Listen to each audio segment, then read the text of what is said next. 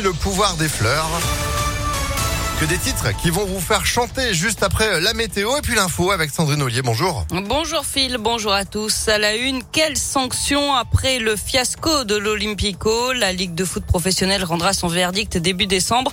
Pour rappel, le match entre l'OL et l'OM a été définitivement arrêté dimanche soir à Dessine en cause un spectateur qui a jeté une bouteille d'eau sur euh, le joueur marseillais Dimitri Payet dès la quatrième minute de jeu.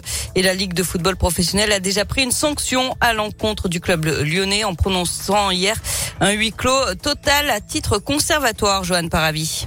Oui, concrètement, ça veut dire que l'OL jouera son prochain match à domicile contre Reims sans supporter le 1er décembre, en attendant de connaître les décisions finales de la Ligue une semaine plus tard, le 8 décembre, après la fin de l'instruction, l'instance qui pourrait décider d'infliger d'autres huis clos à l'OL, total ou partiel, voire même un retrait de points. On saura également le 8 décembre si le match sera ou non rejoué. C'est important, notamment pour les supporters qui ont payé leur place, parfois très cher, pour les éventuelles modalités de remboursement.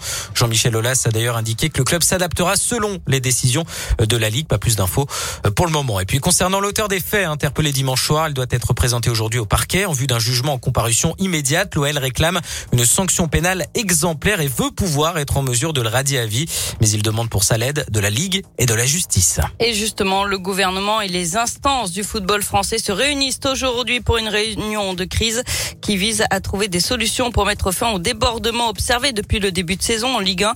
À noter qu'un jeune homme de 17 ans originaire de l'Inde doit également être jugé dans la journée par un juge des enfants pour euh, détention de fumigène. L'actualité, c'est aussi cette euh, campagne de dépistage du Covid aujourd'hui sur la commune des Portes des Pierres Dorées. Ça fait suite au cluster découvert fin de semaine dernière après la fête des classes en 1 à Pouilly-le-Monial. L'agence régionale de santé appelle toute la population du secteur à se faire dépister. Et dans les locaux de l'université Lyon 3, c'est une campagne de vaccination qui a lieu aujourd'hui. C'est sans rendez-vous, ouvert aux étudiants et au personnel de l'université. Ça se passe de 9h à 14h à la manufacture des tabacs.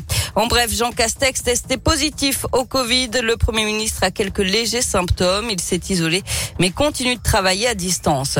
Et puis c'est parti pour la 37e édition des Restos du Cœur. La campagne hivernale commence aujourd'hui.